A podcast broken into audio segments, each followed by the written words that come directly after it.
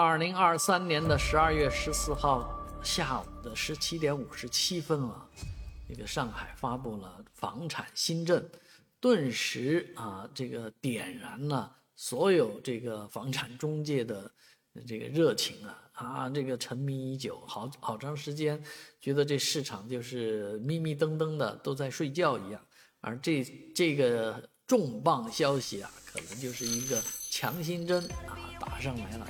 呃，当然，这个新政政策是非常的好啊，大家都拍手称赞。但是效果如何？看疗效的话，是看一周，啊，是看一个月呢，还是看一周呢，还是看一天？啊，好多人都发出这样的疑问。但是这一次新政也应该说对我的这个影响也蛮大的。为什么？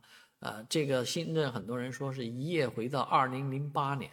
我是二零零八年购房的，也享受了当时的那那一波新政的这个红利啊。当时的新政就是说外环外啊，八八十九平米、九十平米以下，我的我买的房正好在外环外的八十九平米，所以享受了当时的这个普通住房的这个红利，当时的政策。而同时，我们一个单元里面呢，有的房呢，测下来的面积是九十点。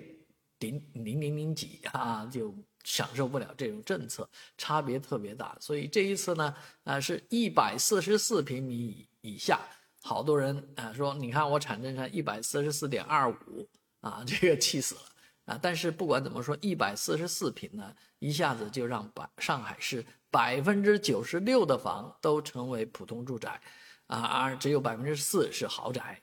啊，所以我们这个小区里面这个笑话，以前是真的是九十平方上下，九十平米就是这个豪宅，让人家哭笑不得。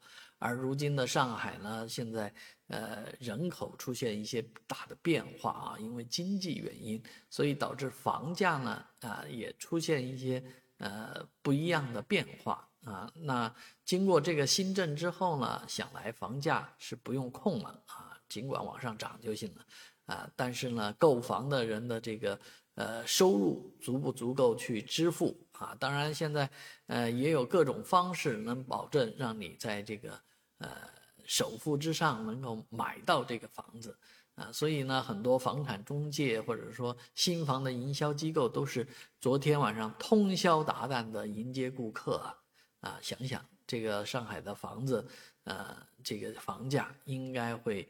呃，受此影响，形成一个往上走的趋势，而不是第一次这个认房不认贷之后一段时间的低迷和啊摸不清这个方向。